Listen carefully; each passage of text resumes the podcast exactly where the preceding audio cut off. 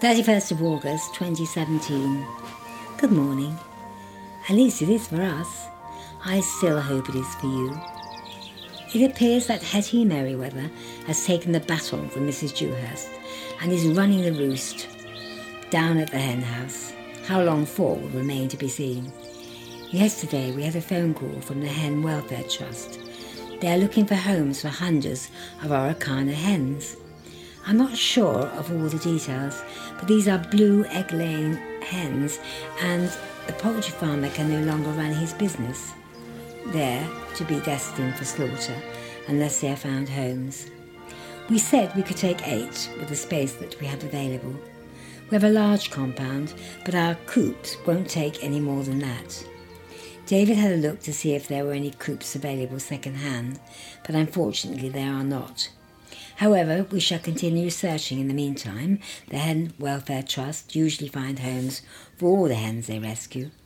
Meanwhile, Hetty Merriweather had better make the most of her new position, as she may be challenged when the new girls come on the 24th of September. We had a lot of rain yesterday, and we, came, we became very worried about Patience and our babies. Although she chose the nest position very wisely among a plentiful supply of grapes and beneath a canopy of broad vine leaves, it is a pity that Percy wasn't a better builder. The nest continues to look precarious. We are worried that the babies may topple out and fall at the cat or dog's feet. I think I may have solved the problem by filling an open umbrella with hay for a possible soft landing and hooking it underneath the nest. It is a softly flowered umbrella and blends in very well. If they should fall, they will come to no harm. The only thing left to worry about now is that it doesn't fill up with water, which would be equally hazardous for them. We should check after every downfall of rain. While still on the subject of birds, the fledgling that Nick is feeding is doing well and still alive and feeding. This morning it is taking its food so willingly now that I think that it believes that Nicky is his mother. I think that it, there is a real danger that Nikki will have a pigeon following her around for the rest of its life. It never fails to amaze me how close a relationship it is possible for us to have with our fellow creatures, no matter how wild they are. I remember some years ago being enthralled by the naturalists who found an injured lion cub and nursed it back to health. The parents were nowhere to be seen and may have been shot dead by big game hunters. However, the process of recovery was quite slow for the cub, and a fondness and trust grew between them and the naturalist. He named him and played with him and called him over for food, etc. Eventually, they came for the cub to be introduced back into the wild and its natural habitat, where it would thrive and learn to be a proper lion. When the day came and the naturalist and his advisers felt that the lion could survive on its own, they put a tracking device on him and let him go.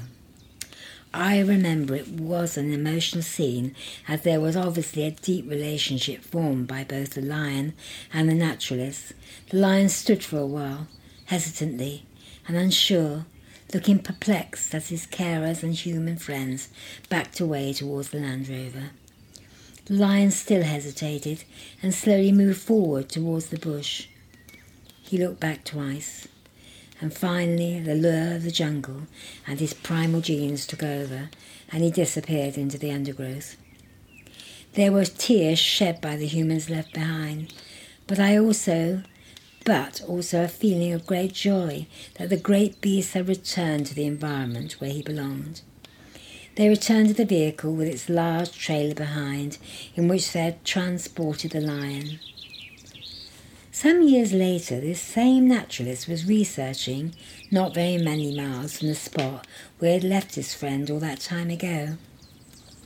Because of the tracking device, he knew that the lion was in the vicinity. However, he never guessed how close, until a large, fully grown male lion came out of the brush and ran towards him at a terrifying pace. His companion cocked his gun, and the lion stopped, attack mode, stood quite still, put his head on one side, and lunged at the naturalist. Very roughly, greeted his old friend, and saviour of years before, licking his face just as he would have done all that time ago.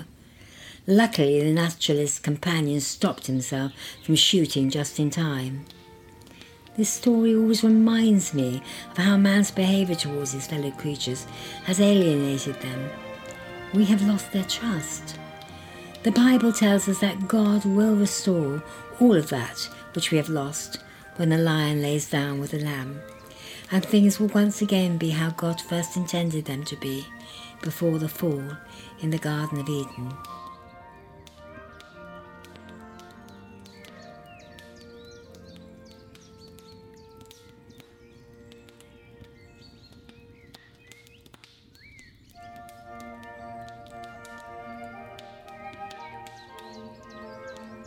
The 1st of September 2017.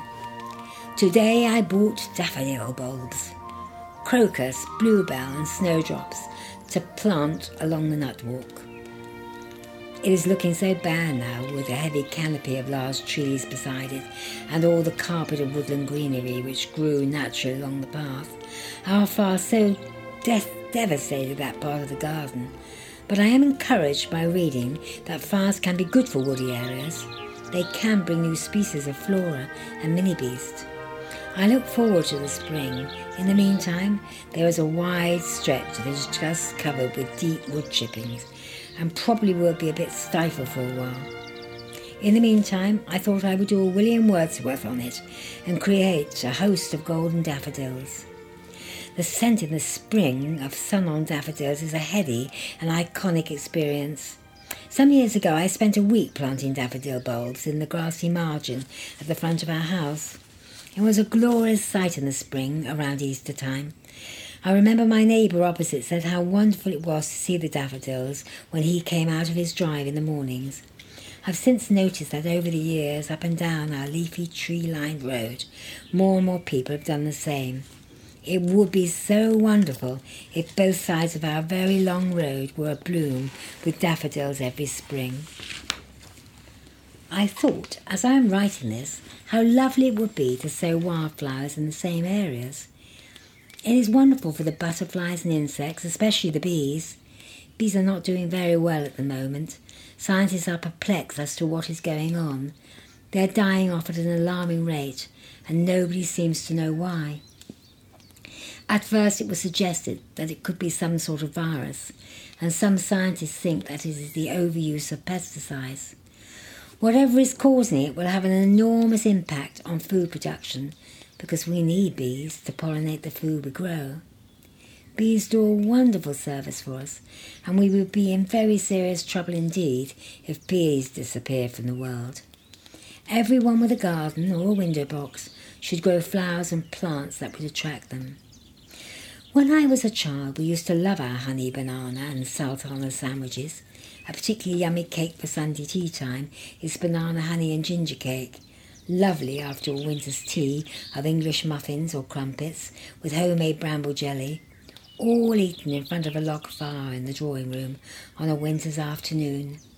It's particularly comforting if the rain is lashing down upon the window panes outside, knowing you're warm, cosy, and snug inside. When I said this to Jonty one similar afternoon, wanted to share this picture with the children, Jonty said, What about all the homeless people, Mummy? And that is indeed a sobering thought, and there are many homeless people now, with the population always increasing and less and less affordable housing being built. The problem of homelessness is getting worse.